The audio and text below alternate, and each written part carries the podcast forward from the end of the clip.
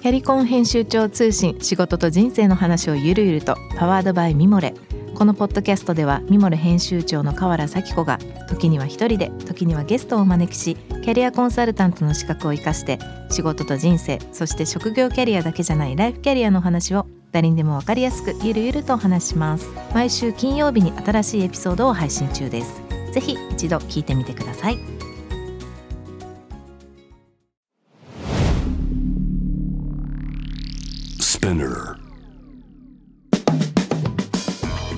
ナビゲーター中道大輔です。Vision to the Future with Forbes Japan このポッドキャストは物、こと、人の魅力を引き出すことで日本のカルチャーの価値を再定義し世界と共有するコミュニティプログラムです。Forbes Japan Web とは記事として連動し音声ではスピナーを通じて主要リスニングサービスにてお聞きいただけます。Forbes Japan Web は概要欄のリンクからぜひチェックしてください。番組の Twitter、Instagram アカウントは BTTF アンダーバーコミュニティです。ぜひぜひそちらの方もフォローをよろしくお願いいたします。えー、さて今日はですね実はフォーブスの記事から僕の方でこうピックアップさせていただいた方をお呼びいたしました、えー、ログス代表取締役社長、えー、武田裕太さんをお迎えしております。どうもこんにちは。あこんにちは。よろしくお願いします。よろしくお願いします。はじめまして。はじめまして。よろしくお願いします。僕の方がちょっと先に武田さんの簡単なプロフィールをご紹介したいと思いますが、えー、1984年、えー、老舗の衣料品問屋の4代目として東京に、えー、生まれていらっしゃいます。その後、えー、慶應義塾大学経済学部卒業後アクセンチュア株式会社で戦略コンサルティンググループに入社。2014年家業と同じ服飾雑貨問屋の経営に参画し2016年にロックス株式会社を設立。えー、以後、えー、衣食住学という4分野に事業を拡大、えー、現在ではご存知の方もいらっしゃるかもしれませんが DDD ホテルパーセル。これノルですか？ノル、はい、ノルです。そして学という、まあ、4つのえ授業を展開されていらっしゃるというこのこの辺りの詳しい話は話の中でもいろいろとお伺いしたいと思うんですけども、はい。まあ、先ほどちょっとねこの番組収録始まる前に少しこうなんで僕は武田さんにお会いしたかったかみたいな話もちょっとだけしてたんですけど、うん、今現段階僕の武田さんのノレッジというか知ってる範囲ってあのフォーブスの記事の中でしかなくて特に今回はそのアートギャラリーにこう始めたというアートエリアですね。これはあれは DDD ホテルの中のパーセルっていうってるんですっけ？そうですね。DDD ホテルの1階でパーセルというギャラリーをやってます、ただまああの運営自体はあのまあホテルとギャラリーは全然責任者も違って、うん、あの別々にやってるっていう感じですね。なので今日はこのプロフィールもそうですけどもうちょっと多分あの記事よりも全然こう広い話のいろんな話を聞いてみたいと思いますが今週と来週ぜひよろしくお願いします。よろしくお願いします。まずまあいつものことなんですけど武田さんの生い立ちと生い立ちというですかね、まあ、過去から多分今につながってると思うので当然、うん、あのまあ老舗の問屋の4代目として生まれてからまあ大学を卒業してアクセンチュアっていうとこだと思うんですけどまあちょっと僕自身がその老舗のに生まれてないのでどういう あの状況だったとかも含めてわからないですが、うん、ただまあ家業があってでまあ大学を卒業して自分の家業にまずは行かないで他行ってっていうパターンはまあよくあるんですけどそうですね。この辺の流れどうまあ例えばアクセンチャー入りますっていう、はい、でこういうコンサルティングまずやんなきゃみたいなことがあったんですか？やっぱりあの生まれた僕生まれた時から僕長男だったんですけど、うん、妹2人でもう生まれた瞬間からお前が後継ぎだよなみたいな空気だったんで。まあやっぱり相当意識してそう空気感あるんですね。めちゃくちゃありますね。でそれは相当意識してたと思っていて、うん、なんでやっぱ例えば中学時代ラグビー部に入ってこうチームプレーを学ぼうとかね、うん、あの大学はやっぱり慶応がいいんじゃないかとかね、うん、まあそういうことだったり大学時代僕ずっとあの見聞広めるためにバックパックやってたんですけど、うん、まあ世界見た方がいいんじゃないかとか、まあそういう流れでやっぱりあのじゃあ就職する時に外資系のコンサルティングファームがいいんじゃないかと、まあ、当時あのやっぱり外銀と外婚がすごく人気があった時代で、うん、まああの僕もまあそれがいいんじゃないかなっていう、まあ、ちょっとまあ安易ですけどそういうふうに思ったっていうのがあってアクセンチャーに入ったって感じですね。あでも入ろうと思って入る会社じゃないですもんねそんな感じ。まあまあそうかもしれないですけ まあ多分そういう空気感が結果的にこう普段からそういう意識みたいなところに多分つながったかもしれないですけどどうでした、うん、アクセンチュアに入ってイメージ通りでした？のどのどのくらいいたんですか？僕結局7年間いて30までずっといたんでただあの一番最初僕はプロダクトという、まあ、その製造業のグループって応募していて、まあ、それで合格ですって言われてたんですけど当日入ってみたらなんか観光庁パブリックセクターの配属になっていてどういうことやねんみたいな感じだったんですけど、まあ、その当時パブリックセクターのリードだった方にまあまあここも面白いからやってみろよと説得されてですね、うん、でパブリックセクターでやってたんであんまりだから今役に立ってることあの、まあ、もちろん汎用的なスキルセットっていうのは役に立ちますけど、うん、まあ、業界的なことっていうのはもうほぼ何もないっていう状況ではありますね。うん、そのうち何かが返ってくるかもしれないですよね そういうのって。確かにでまあ7年間アクセンチュアで、まあ、あの記事にもありましたけど結構やっぱりこう当然アクセンチュアなんで、まあ、いろんな、まあ、大きな仕事さやられてたと思うんですけど、うん、なんかどんなことやってたとかって話せる範囲でいいんですけど何かあります？そうですね。一番苦しかったこととか思い出せます？か僕はあの医療系のプロジェクトを最終的には結構やっていて、まあ、県の病院だったりとか、まあ、大学病院だったりとか、まあ、そういうところにまあコンサルティングするだったりとか、まあ、あの大手メーカーさんの新規事業、まあ、医療系の新規事業の立ち上げだったりとかそういうところをやってたんですけど最終的にはもうその時の政権のその IT 戦略をまあ作るみたいなところの仕事をまあやっていてまさにそれが最後だったんですよ。でそうするとやっぱかなり大きな規模の、まあ、もちろんそれが実現されるかどうかは別としてもですよ、かなり大きなあの規模の話だったんでまあ家業に戻った時はやっぱりちょっとびっくりしたっていうのはありましたね。うん、これはあの僕もある種まあちょっと次元がもしかしたら違うかもしれないけどもともと例えば e バイスのグローバルでダイレクトやってましたっていうところから自分でゼロから会社を作るみたいなところで多分扱うゼロが3つぐらい違うんですよね当然。違いますね。そうするとなんかやらなきゃいけないことも考えることも、うん、なんか当然今までチームがいてとかそういうのがこう当然なくなって後ろに自分の看板が一気にポンって取れるみたいな感覚だったのをすごい10年今今年10年目なんですけど、覚えてますね。そのでまあコンサルティングからこう家業に戻られるというか、これは家業の前にちょっとどこかに入ってから戻るんですか？あのうちのまあ父がやってる問屋がありまして、まあ、そこが比較的まあ大きな業界では大きな問屋さんだったんですね。でそこにこう横山町問屋街っていう問屋街が、まあ、東京の方にはあるんですけど結構立ち行かなくなっている企業さんっていうのもあって、うん、そういう一社から、まあ、要は事業譲渡したいというようなお話があって、うん、でその事業譲渡するタイミングでせっかくなんだったらまあその、まあ、パラシュート型にそこに入って、まあ、経営改革してみないかっていう話がまあ父からあってちょうど僕も30歳だったんで。うんあの30で家業に戻るっていうのを目標にしてたところもあってですね、うん、まあ、それをやったっていう感じなんですよ。うん、そういう意味じゃ一回直接家業に行かないでこう外を見てから入るみたいなところの、うん、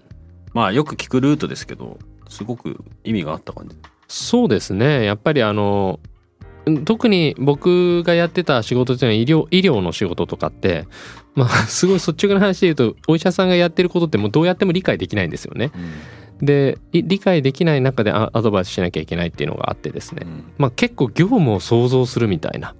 力っていうのが比較的やっぱりついていて、うん、なんでそのパッとこう入った時に何をやってるかっていうのを自分が経験しないでもある程度わかるみたいな、うんうん、そういうところがあったんで、まあ、それはすごく役に立ったかなと思いますね。僕もそうだな。その日本にずっと海外が長くて12歳か25まで行ってて帰ってきて一番初め、コミュニケーションの仕事がしたかったんでクリエイティブエージェンシーにこうずっといるんですけどクライアントの仕事ってまあ本当にちょっとアクセンチャーのクライアントの仕事の種類が全く多分違うかもしれない。いろんなブランドをやるからいろんなカテゴリーの仕事をやるので、まあ、それがまずは知りたくてこう入ったみたいなのもあったんだけどそういう意味だと例えばスポーツ業界例えばナイキもアディダスもやったけど逆にラグジュアリーブランドのカルティエみたいなところもあるしフォルクスワーゲンみたいな車もあるしってなんかこう今矢田さんがしたみたいな知らないところから入ってでも知るプロセスみたいのは、うん、まあ、自分の中のこうある程度の引き出しには今でもなってるなっていうのがよくわかりますね。でこう戻って入ってまあそので洋服の問屋さん特に日本だと、はい、まあ、ちょうど2016年ぐらい、まあ、まあ当然 EC とかも当然あったけどもかなりこうある種のすごく業界的にはこう今はもしかしたらそうかもしれないけどいろんな変化がきっと動いてる時な感じでした。いやもうその僕いわゆるその僕たちがやってる現金問屋という業態はですね、まあ、その当の昔に賞味期限を迎えているビジネスでして、うん、まあそのユニクロさんをはじめとした、まあ、SPA っていうモデルはもうとっくの昔に出てるしっていう状態だったんであの来てる方結構特殊な方がやっぱ多いと。で、うん、ただあのやっぱりそのなかなか世代とか、まあ、そのによっては、まあ、70代80代のお客様みたいな方々っていうのはそんなにこう突然こうライフスタイル変えるわけじゃないんで、うん、まあ、それぐらいの年代の方っていうのはいまだに問屋さんで買ってこうお店に並べてみたいなことをやってらっしゃる方もいるんですけど、うん、僕が引き継いだその服飾雑貨の問屋さんっていうのは比較的ヤングなあのものを扱ってまして。でそうするとどんどんどんどんまあ廃業するみたいなねお客さんが、っていう状況になってやっぱり僕たちも大手さんとの取引が必要だと。大手さんの取引ってなってくるとやっぱものづくりをしないといけない。っていうことがあって、まあ徐々に徐々にそっちにシフトしていくっていうようなことを最初やりました。あものづくりの方にこうシフトしてたんですね。はい。だから中国の工場を結んで、まあ、実際にそこに使用書を送って管理してっていうような仕事ですね。いわゆる OEM って言われる仕事をやるようになりましたね。その時のこう会社の中ではどんな変革が行われてたんですか？うんまあ僕もその当時、まあ今、今はどうかわかんないですけど、まあ相当若かったんで 30ちょうどだったんで、うん、で、まあやっぱりあの引き継いだ会社の平均年齢45歳ぐらいだったんで、うん、やっぱり OEM に切り替えるっていうタイミングで、結構人は辞めちゃいましたね。うんうん、で、やっぱり20人ぐらいいた社員が多分、実際に残ったの3、4人ぐらい。うん。それ以外はもう新しいメンバーと一緒にやるみたいな形になって、まあ、かなりドラスティックに1年間こう改革をしたみたいな感じでした、うん、今思うと同じことしてます？うん。まあ僕に同じエネルギーがあったら同じことをすると思いますね、うん、やっぱりあのあのタイミングでしっかり切り替えてたことっていうのは、まあ、その後には良かったかなとは思います、うん、その時にこうでもそっちの OEM の方に切り替えるっていうイメージはそれこそ入ってまあ入る前なのかもしれないけどなんかそっちに行かないとダメだよねみたいなイメージはあってこう入ってた感じ。全然。いやいや入ってみたらもう入ってみて数字見てみて、うん、いやこれコストここおかしいよね。ここおかしいよねと。で自分の労力的にはやっぱりまあ現金どうやってのはも物を置いててですねそこでこういろんなその B2B のお客さん、まあ、ちっちゃい小売店さんが来て、まあ、5万10万買っていくみたいなそういう商売なんです。でも5万10万かける100200みたいなのを全部ハンドリングするの無理だなと。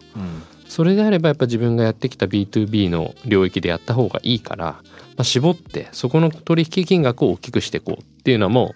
あの入ってから考えたっていう感じですね。その時にこう社内の人とか周りにこう、まあ、初めはおそらく説得というしてたと思うんですけど、まあ、そこは理解されなかったり、うん、まあいろんな事情もあったと思いますけど、うん、そのそういうことを経験できるって、まあ、なかなかないと思うんですけど、はい、なんかどういう人っていう意味で言うとどんなマインドセットでそのその時その周りの人とどんな風に接してたりとか何をこう伝えなきゃいけないみたいなことって考えたか覚えてる？いやまああんまりだから周り意識してなかったですよね当時は、うん、とにかく赤字だったから、うん、なんとか黒点させねばならんというふうに思っていて、うん、でまあそのなうちのその当時取引あったお客さんの中でも大手のところに対して、まあ、その担当営業と一緒に提案しに行くみたいなのをもうとにかくやるみたいな。うん、なんでやっぱりお店の方の人たちっていうのはあんまり面白くないみたいなところは多分あったと思うし、うん、そういう中で、うん、あんまり生意気を言わないように意識はしてたけど結果としてでも、まあ、人かなり多く辞めたんで、うんうん、まあそんな感じですよ。すごい苦しいよねそういう時ってきっと。僕も自分の話をちょっとだけするとそのそれこそリーバイスに入った時っていうのは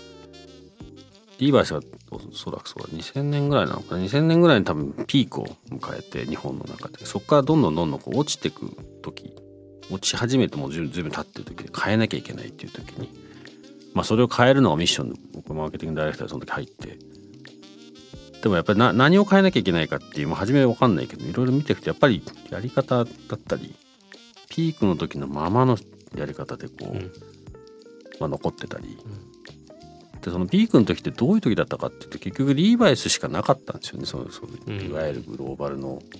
まあまあ、あのデニムの業界の中では、うん。まあ、エドウィンかリーかラングラーかみたいなあとよくわかんないところみたいなところに先に多分ディーゼルとかあるこういわゆるメゾン系のブランドがデニム作り始めたりとかして。でそのその横でこうそれこそユニクロがドカッとうん。買い払のデニムを買いあさってなんか僕らが価値を作ってどのコンって言ってたものがいきなり3900円で売られるようなうん。時代がこう2000年代に多分ずっとあってその頃に僕入ったんですよね。その時の本もね今でもこれもしかしたらこの番組で言ったかもしれないけど覚えてるのが僕一番初めの自分の入った時のイントロの日が入って入社1週間後だったんですよ。その時もう多分これ時効だから言ってもいいと思いますけど あの営業チームがその全体会議を仕切ってて来年の要するに MD プランを含めてこう全体でこう話すみたいなでデザインチームとかもみんなでいろいろ話してるまあ来年のこうい行く先をこうまあシェアするタイミングの全体会議の日にのその日の最後にも、まあ、自分のイントロがあった日でそしたらその朝からびっくりしたのはまずそのまず営業チーム含めそのその日のミーティングのタイトルが「ビート・エドウィン」なんですよ。から始まって「あれちょっと待ってよ」と。で始まってずっとその日を過ごしていくとまあ要はその当然ですよそのテーマに基づいてミーティングを行うデザインチームから何かみんなそのテーマで話してるからすごい違和感があったのを覚えててで最後に自分のイントロが来た時にどうしようかなって迷ったんだけど僕リーバイスってエドウィンなんか倒すとかっていう話じゃない気がしますって。でもともとエドウィンはリーバイスを真似して作られたブランドだから逆じゃないのって。僕マーケティングで入ってこれからやらなきゃいけないことまあそこ変えることだと思うから僕なりにそれを頑張ってやりますみたいなこと言っちゃったんですようんうん。面白い具合面白い具合にもうイエスとノーがはっきり分かれてなんかすごい風当たりの強い数ヶ月を過ごしましたけどでもなんかそこで言っちゃったけどなんかそれがすごい良かったなと思ったのはその後その多分みんなみんな分かってたはずなんですようね。んで分かってた人は、まあ、結構年配の人たちも当時たくさんい,、ね、いいたのですごいサポートしてくれるチームと、うん。やっぱりなんか何言ってんのこの生意気な若造がみたいな当時僕もだから30、33ぐらいかな。うん。なんかそういう時期ででまあそうするとやっぱりこう人を変えなきゃいけなかったりとか会社が結構グローバル組織になるみたいなとこにちょうどいたりとかしたから、うん。すごいねともうその6年間ぐらい確か僕いたんだけど最終的には。と途中でこういややっぱ頭はげた時もあったしうん。あのそう全然気づかなくてうちの奥さんに「どうしたの?」みたいな話になってこの辺にこうなんかできたりとかうん「あ俺頭はげんだこういうことで」みたいな。あんまそういうの感じないと思ってたから。そうそう。だからすごいねその人に対するそのなんていうのかな。こうまああんま言えない苦しみみたいのは、うん。すごい個人的にはよくわかる気がします。うんただまあここで変えて、まあ、さっきちらっと言ってましたけど結構今を考えるとその時にやってよかったっていうぐらいまあそこからおそらくいろいろ順調に動き始めて、うん。今はじゃあもうさっきの4分野に広げてるってことはその OEM でやり始めてることもベースにこういろいろ広がってきてそうですね。やっぱり OEM は引き続き、えーあの結構主力の事業としてやっていてうんでまあそれはあのやっぱ徐々に徐々にやっぱりアートとかライフスタイルの他の事業をやればやるほどやっぱりその単価の高いレイヤーのお客さんが増えてきたっていうそんな感じですね。うんちなみに今のその日本の、まあ、OEM 含めたそのいわゆるアアパレルのこう OEM のクオリティというかこうどうどういうルルートと言っちゃ変だけど、まあ、そそそれこそ OEM を仕切ってる人たちっていうのは、うん。まあ、例えば日本だとしてもそうじゃない人たちもたくさんいるしはい。実際工場は中国だったり、はい。まあ、やれる人たちは多分増えてる中で、はい。まあ、日本もしくはその世界とのやり取りの中で自分たちのポジションってどどんな風に作ってるんですか、まあやっぱりあの僕たち言っても規模は大きくないんで、ん。まあやっぱりあのお客さんにとってまあ要はクイックなレスポンスができてうんでまあ価格競争力がめちゃくちゃあるわけではないけどロットがそんなに大きくないみたいな戦い方をやっぱり服飾雑貨ではしてますよね。でもう一つは、まあ、僕たちでいうとニューハッタンっていうキャップブランドやってるんですけど、まあ、そういうそのブランドみたいなものをしっかりこう何個か抱えてそれをしっかり売っていくみたいなことを、自分たちのブランド？そうじゃないんですよ。なニューヨークのブランドなんですけどそれのまあ日本法人とかをやっているみたいな感じで、うん、日本でのディストリビューションをこう任せられてるみたいなそういうようなものを作ってますね。うそういうところが多分もうそもそもずっと問屋さんやってる方って人は多分全然違うんですね。違うと思いますね。うん、ただ多分そのその多分感覚とか流れでこうちょっと他の分野というかにも広がってってるっていうのがこここれまでに至る感じですきっかけはでもその横山町の問屋街っていうところに僕らのあの最初のオフィスはあるあったんですけど、うん、やっぱりそのすごい縦長の住居で、まあ、住居なんですよ、うん、基本的には。でその12345階ぐらいまであるんですけど、うん、6階に人住んでて。で5階まで店舗ですみたいな。そういう感じのビルの作りを全部してるんですね。でただやっぱり昔は売れてたから5階まで在庫あったけどこうどんどんどんどんこうその要はまあ現金問屋部門が縮小して OEM 部門が増えていくとそんなに在庫いらなくなってくるじゃないですか、うんうんうん、そうすると開くんですよね、うん、開いたところに、まあ、せっかくであればクリエイティビティのある次の何かを起こせるようなファッションの人たちを入れようっていうことで僕はその一番最初に個々の学校っていうファッションスクールを誘致したんですよ。この個々の学校っていうのがそのまあ今で言うと世界的なコンテスト LVMH プライズだったりとか ITS っていう、まあ、世界的なファッションコンテストがあるんですけど、まあ、そこにこう日本で唯一と言ってもいいですねバンバンバンバン毎年人を輩出してグランプリだったりとか準グランプリを取る、まあ、とってもクリエイティビティのある学校で、うん。うん、まあ、そこの代表の山形さんっていう人に、まあ、当時僕もファッションのことも全然分かってなかったんで東京ファッションアワードみたいな キーワードをグーグルに入れて出てきた人の中で一番若い人に連絡してその人がここの学校やってたんでまああなたたち無料でいいから来てくれないですかって話をしてそれがもうトントン拍子に決まってそこで僕が初めてそのアクセンチャーという会社でロジカルに生きてきたところから初めてそのロジックを飛び出たクリエイティビティに出会うっていう、そういう感じでしたね。クリエイティビティってさっきからちょっと出てきますけどクリエイティビティビジネスにとってものすごい大事だと思ってて、あれなんですけどどうだろうそのアクセンチュアにはまだなかったっていう感覚は外から見ててあんまりしないですけどこのファッションスクールの人たちのクリエイティビティと自分がその時それまでまあ関わってたもしくはその時感じたこうあこういうこういう、まあ、今言ってたクリエイティビティと出会ったっていうその時の出会ったってこうどどんなイメージだったんですか、えーとね、やっぱりその僕が知ってたクリエイティビティっていうのはあくまで目的があって、それを実現するためにどう発想するかっていう話なんですよ。うんうん、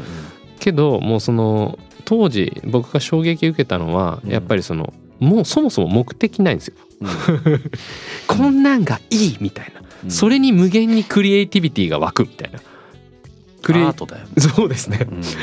だからその目的が先にないものに対して異常にこう湧いてテンションが上がってる状態っていうのに対して、すごいなと。でそれがやっぱり世界的にも評価されてるっていう状況だったんで、うんうん、えちょっと自分が知らない世界だなっていうふうに思ったっていうのがあって、うん、それがやっぱり一番違ったし一番面白かったとこですね僕は。はい。でその個々の学校から始まってそれ何やったんですか？そのまあただただ場所貸してたんです。そうそうそう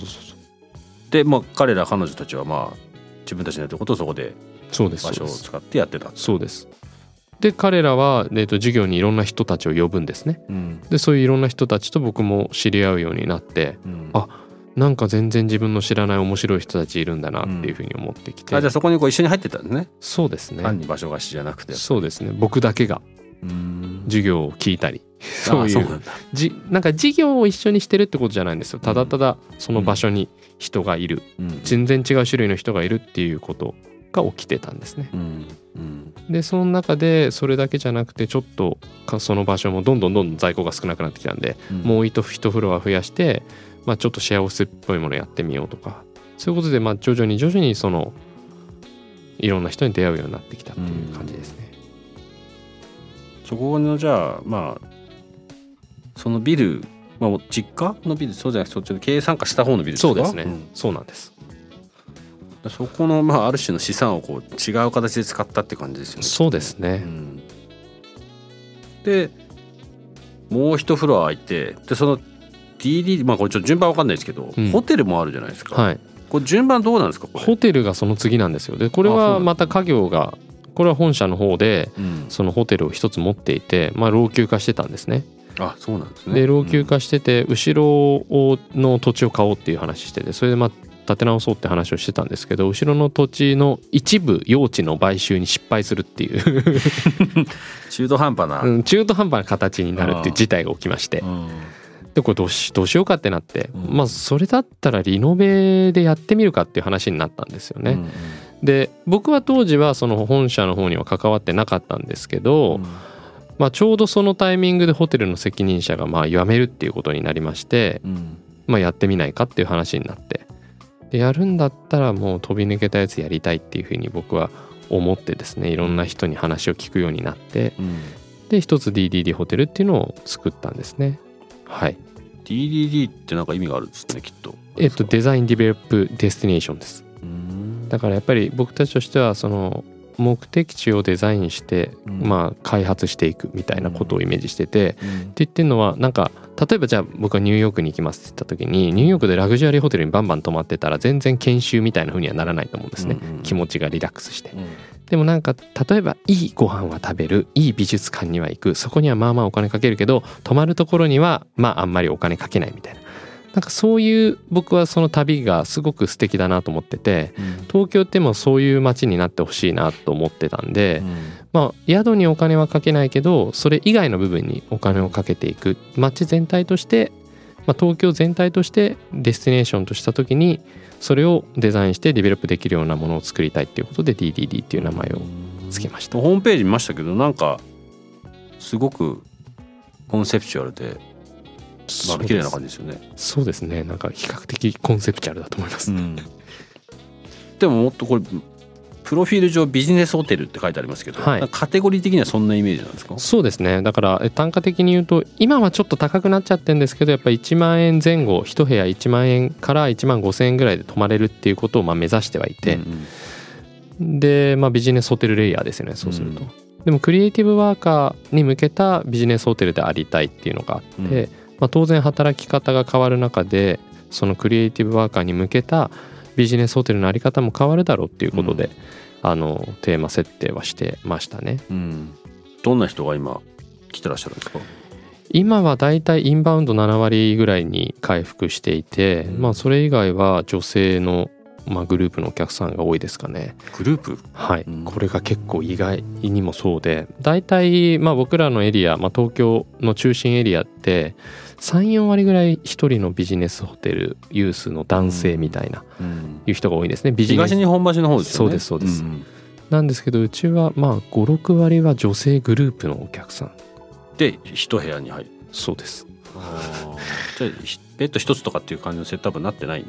部屋自体がへ一つでも女の子あそうなんだ。2人でえ、不思議ですよね。だから大学生とか。いろいろ話したりとか。ですそうですいわゆるホカンスっていう需要が、まあ、このコロナ禍で出てきたと思うんですけど、まあ、それですね。うん。はい。でもそうだろうね。そのビジネスホテルはちょっときついけどうん。それこそ1万円前後で、まあ、2人でもある程度止められるぐらいのスペースで。そうですね。でああいうコンセプシュアルでかっこよくてとか、まあ、もしくは可愛いっていうかもしれないけど、うん。そのエリアないですもんね日本って、そうないんですよあんまり。最近出てきてますけどねいっぱい。うん、なんかチェーン店のそれっぽいのはあるけど。はい全然きっとまあい行ったことないんでぜひこのそのうち行きたいですけどなんか違うじゃないですか。うん。あのチェーン店のあーなんか頑張ってそういうことやろうとしてんだけどさみたいな。全然違わない？みたいな のでがっかりする。ねのはなよく見るけど。はい。そういう感じじゃないかもしれないです、ね。はい。いつかね僕ホテルやりたいんですよね。海外で。いいじゃないですかちょっとこの話すると俺の話長くなっちゃうからまたまた話しますけど。えー、でそのタイミングで、うん。その要は1階をどうするかって話になったわけですね。あこのあそこそこ。そうです。ホテルを作るって言った時に、うんうん。そのホテルのね。そうです。で、はいはいはい。ホテルの僕はコンセプトを Live Let Live っていううん。コンセプトを持っていて、まあ、 Live Let Live っていうのはリブを生きる。 Let Live を生かせるなんで、まあ、あなたらしく私らしくみたいなそういう意味なんです。うんで僕はなんかそのホテルの中にいろんな価値観の人がいるんだけどそれが特にお互い邪魔することなく共存して自然にある状況みたいなのを生み出したいって思っていてうん全然違うターゲットの全全然違う価格帯の全然違う業態のものを1階に入れたいって思ってたんですよ。うんうんで、まあ、一つが、えーノルっていうレストランですね。これはイノベーティブフュージョンのジャンルのうんミシュラン一つ星のレストランなんですけど、うんまあ非常にこう高いレストラン。うんともう一つはストリートアートに近いものを当時やっていたんですけど、まあ、ストリートアートっぽいアートギャラリーを入れるっていう風になったんですね。うんで上は1万円ぐらいのホテルなわけですよ。だからもう全然客層は違うんです。うんでもその客層が違ったりコミュニティが違うものが同じ場所にあることによってコミュニティを越境し新しいものを生み出す可能性みたいなものを僕は作りたいと思っていて、うんそれをまあホテルのコンセプトの中核に置いてたんで、うんまあ、そういうことをしたって感じですね。今どうですか？まあそこそこうまくいってんじゃないですかねそこそこ。まあやっぱりじゃあ泊まってるそのインスタにアップしますみたいな女性のお客さんがじゃあレストラン行くかっつったらほぼ行かないですけどなんかあの外国人の方は比較的うん。行かれる方いますね。うん。なんか例えばこの今のその話で言うとギャラリーとうん。そういう、まあ、レストランスラッシュバーみたいなところと、うん。まあ、ホテル。うん。でこう、まあ、ニューヨークなりサンフランシスコなりなんかまあロンドンとかうん、アムステルダムとかあるじゃないですか。ありますね。ただ今多分何が違うかそこにこう全然かターゲットのなんかね背景がちょっと違うところがすごい東京だからできる日本だからできるのって聞いてて思って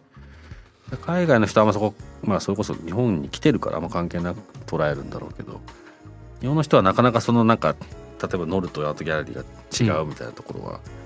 なんか違うものって多分きっと捉えてるんだろうね捉えちゃいますね。うん。でも同じ場所に存在するのって多分日本だからできるっていうのそうなんですよ。おっしゃる通りだと思います。うん。海外だとまあもまあよくここでも話すけど例えばヨーロッパ特にイギリスなんかはそのクラスがもう見えないクラス階級があるから、まあさすがに最近そこまでではないけどでもやっぱり例えばクリエイティブのクラス、まあ、うんクリエイクリエイターってやっぱりどうしてもワーキングクラスの人が多くて、うんまあ、最近そうじゃない人もたくさんいるんですけどただやっぱりそそういう人たちが集まるエリアだったり、うんまあ言葉喋っただけですぐうんなんとなくクラスが分かっちゃうとか、まあ、それに対してちゃんとプライド持ってるから、ワーキングクラスヒーローとかって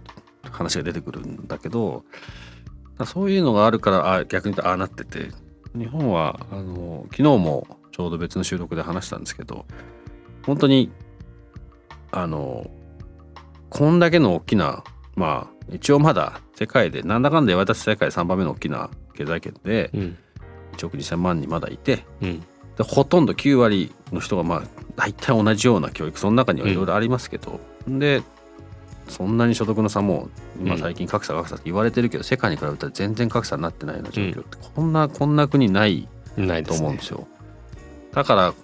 そういうミックスが可能でそれのミックスから出てくる日本が本当はだから世界から見たらすごく実はめっちゃ見られてるっていうのがまいやそうだと思います。ああって、うん。一瞬でそれを理解してくださってめちゃくちゃ嬉しいです、あーあれでもそれをがねやっぱ日本の強みだと思うんでそれをすごいうまく多分やられてんだろうなって。ただじゃあそれをビジネス的にむちゃくちゃそれがしいいかっていうとやっぱり普通にうん。例えばじゃあ、まあ、エースホテルさんだったらエースホテルさんでアメリカっぽいものを全部揃えていって、うん。ミックスのそのポートフォリオを取った方がビジネス的には絶対いいんですよ、うん。うん客が共有できるんで、うん。でもそうじゃないものをやっぱりやっていくことで新しいものを生むみたいなのをまあ目指してるんでビジネスの加速は遅いけど、でもなんかやっぱり古びない何かみたいなのはあるのかなっていう気はしますね。ちょっとこの話はもうちょっと深掘って。次回というかそうですね。次の回で話したいんですけどもうちょっとさそのその前にもう一つうん。額。あありますよね。そうですね。まあそのアーティストがまあ周りに増えてきた中で、うん。でまあ僕自身やっぱりあのライフスタイル事業というものを意識するようになってきたんですよ。でその時にライフスタイル事業って結局何に何時間使うかっていうことが、まあ、市場の大きさに直結するって僕は思っていて、うん。うん、でまあ週休3日になりましたと。でこんだけ世の中めちゃくちゃ早いじあの時間軸で動いてきますって時に、うん、学ばないでいるやつ絶対遅れちゃうじゃないですか。ってなったらやっぱ学ぶ時間って必然的に増えるなと思ってじゃあなんかその教育事業やろうって最初はまあそういうちょっと打算的なところから、うん、あの教育事業をイメージしてきたんですけどじゃあ教育やるってなった時に僕はやっぱクリエイターが周りにいたしクリエイティブな人材っていうのを何とかされたいと思ってたんでそういう時にじゃあ一体何をやるのが一番この国のためもしくはその僕たちの周りのためになるのかっていった時に、まあ、10代の多感な時期に素晴らしい大人と出会うことっていう機会をどうやって作れるのかっていうところにこうどんどんなっていったんですね。でまああの多分ちょっと想像したら分かると思うんですけど、小学生は非常にこうまあいろんなね親御さんの言うことを聞くっていうのもあってやっぱいろんなクリエイティブ教育ってあるんですけど中高生になるといきなりなくなるんですよ。でやっぱ中高生になるといきなりなくなって同じ学年同じ年の同じ趣味のある同じ学力ぐらいの人たちにまとめられて、うん、で接点もほとんど先生と部活しかないっていう状態になる、これが6年間続くわけなんですけど、うん、まあじゃあクリエイターに翻って聞いてみるといつ人生決めてるかってもちろん音大行くとか、うん、その建築学部行くって中高生に決めないの時に決めないとできないわけですよね。でファッションデザイナーもそうです。なんか近くのあの例えば古着屋さんのお兄ちゃんがかっこよくて僕ファッションデザイナー目指しましたみたいなそういう人結構いるわけですよ。うん、じゃあその中高生今の中高生すごいあの苦しい状況にあるけどそういう人たちがどうやったらいい大人に出会ってより面白いこと取り組めるのかっていうことをやりたいなと思って学っていうのをあの10代向けのクリエイティブの学校を作るってことで今渋谷のパルコでやっています。はい、でそれじゃあ中高生から中高生だけなんだ。はい。いやでもそれすごいよくわかる。でも全然マネタイズはしないっていう。まあマネタイズしますよ。まあマネタイズするんですけど全部企業の協賛でマネタイズするって感じですね。ただ10代のそのね中まあ中高中高生の時代ってやっぱりおっしゃってる通りだと僕も思ってて。うちの子供たち今イギリスにいるんですよ。はい。で、ね、まあ自分も言ってたともあっうん、特に男子ね2人で、うん、男子だから絶対ね中学校入った瞬間にかっこつけたりとか、うん、まあ、そういうの始まるのはまあね分かる、から英語ができないから嫌だとか絶対言うっていうのもなんか想像できたんでもうねだんだんもう徐々にこれは洗脳ですよね。家族なんか洗脳でお前ら行くんだよって言ってて今、まあ、行く時はもう行くもんだと思って行きましたけど、はい、まあ、当然初めは辛かったと思いますけど、うん、なんでそんな話をもともと僕が思ってたかっていうと同じで、まあ、僕も日本にいなかったんで、うん、ただ日本に帰ってきてそういうそういうところを経てきた人たちといろいろ話をする時になんか違和感がすごいあってうん。なんかだからこうじゃなきゃいけないってみんな先に入ってるのがすごく僕もすごく苦しかった、はい、帰ってきた時に。なんで別にやってみてダメだったらいいじゃんみたいななんか普通のそういうなんか会話が噛み合わないことがたくさんあったのがなんかそのおそらく僕がそう思ったきっかけなんですけど、はい、で行かせたんですよ。だからその理由は多分同じようなところにあってで、ね。で、想像できなかった。その彼らが日本にいてじゃあまあ親としては、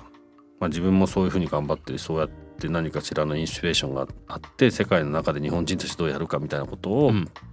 まあ想像してほしいから。まあ奴らができるかどうかとかやるかやらないかはまあ彼らの問題なんて分かんないけどなん。かそのそのこうチャンスをどうつかめるかみたいなことにチョイスを与えるのが親の仕事かなと思って、はい、まあ今行って行くまで周りは「英語すごいやったん。ですか?」とか聞かれるん。ですけど英語なん。か向こう行ったらすぐできるからやん。なくていい漢字やれっつって、結局漢字下の子なん。か多分ほとん。ど忘れ始めてるからそれはそれで心配なん。ですけど、はいはいはい、なん。かそうその今その10代のこのクリエイティブクリエイティビティとかそのインスピレーションとかだと思うけどなんか、はい、学校のそうじゃないところにこれをやるってすごく俺大事だと思うんですよね。大事だと思います。ちょっとうちの子も見せて見せてみたいって思ったぐらい。もうぜひ本当にどんなことやってんの？もうジャンル本当にいっぱいあって、うん、もう本当に本当に僕いいと思うクリエイターをとにかく先生にしようとするんで、まあ、今だと街づくり建築演劇メイクファッション、グラフィックデザイン プロダクトデザイン、あとはまあ例えばサステナビリティとかもあるし、そうですね。あとまあ雑誌作りとか、そういうのありますね。それすごい面白いですよね。面白い多分それうんとね向こうの例えばうちの子たちが行ってる学校ってそういうの面白くてそれが学校の授業の中にいっぱい入ってるんですよ。いいな。それはそれいいなじゃない。でそれが俺羨ま本当羨ましいって言ってて。でフォトグラフィーもあればそれこそグラフィックデザインもあるしプロダクトデザインもあるしなんか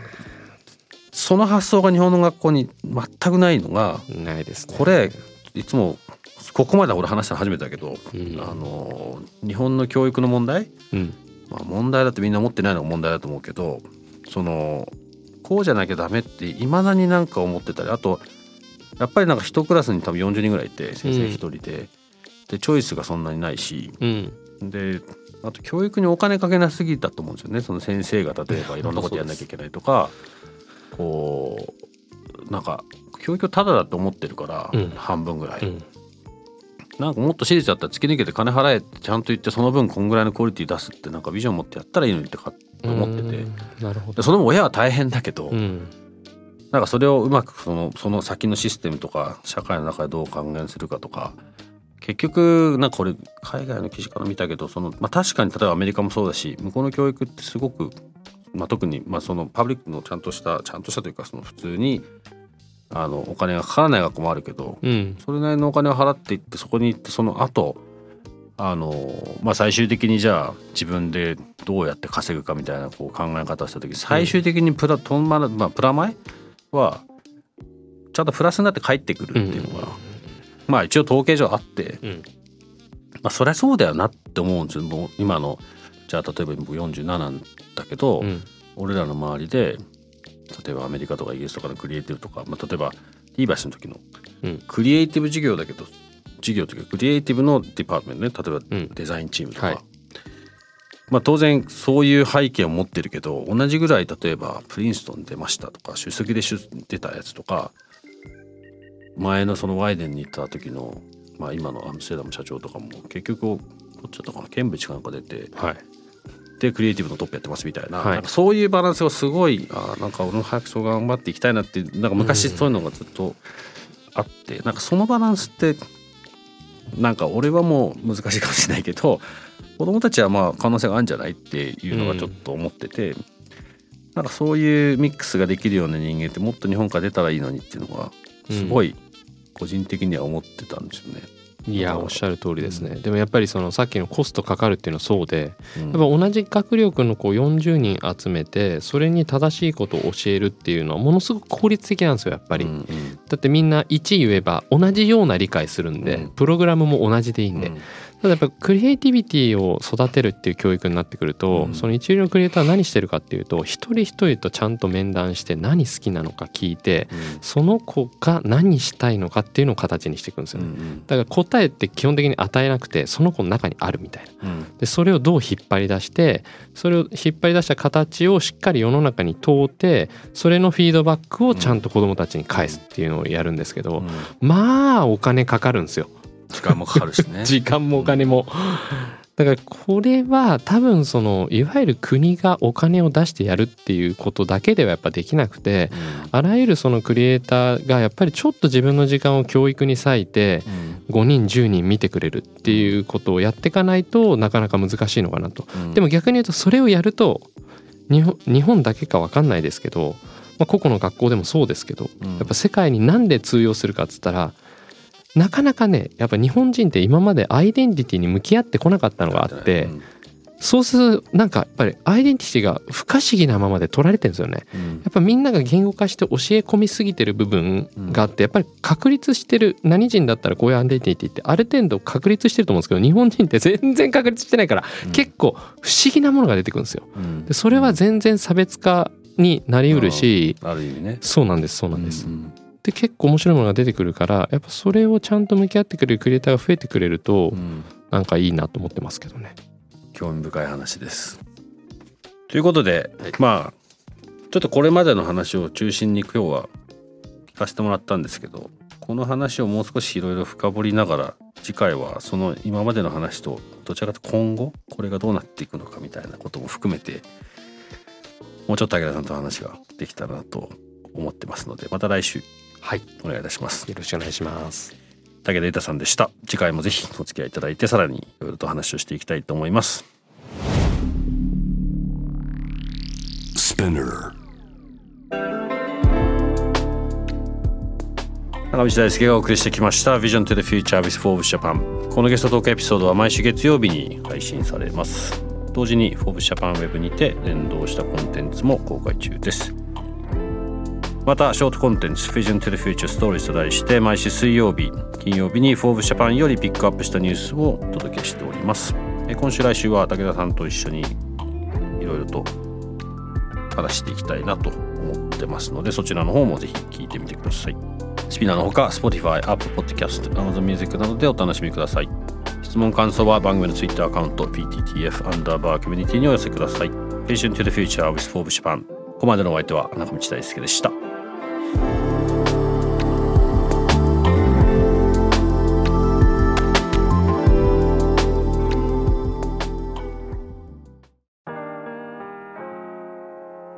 美容家の神崎めぐみと編集者の大森洋子でお届けする雑談ポッドキャストウォンと私のお名前なんての？ふと私って誰なんだ？と自分がぐらついてしまうそんなあなたと毎日を楽しくするサバイバル術を一緒に考えていきます。ウォンとは毎週水曜日朝5時に配信。ぜひお聞きのプラットフォームでフォローしてください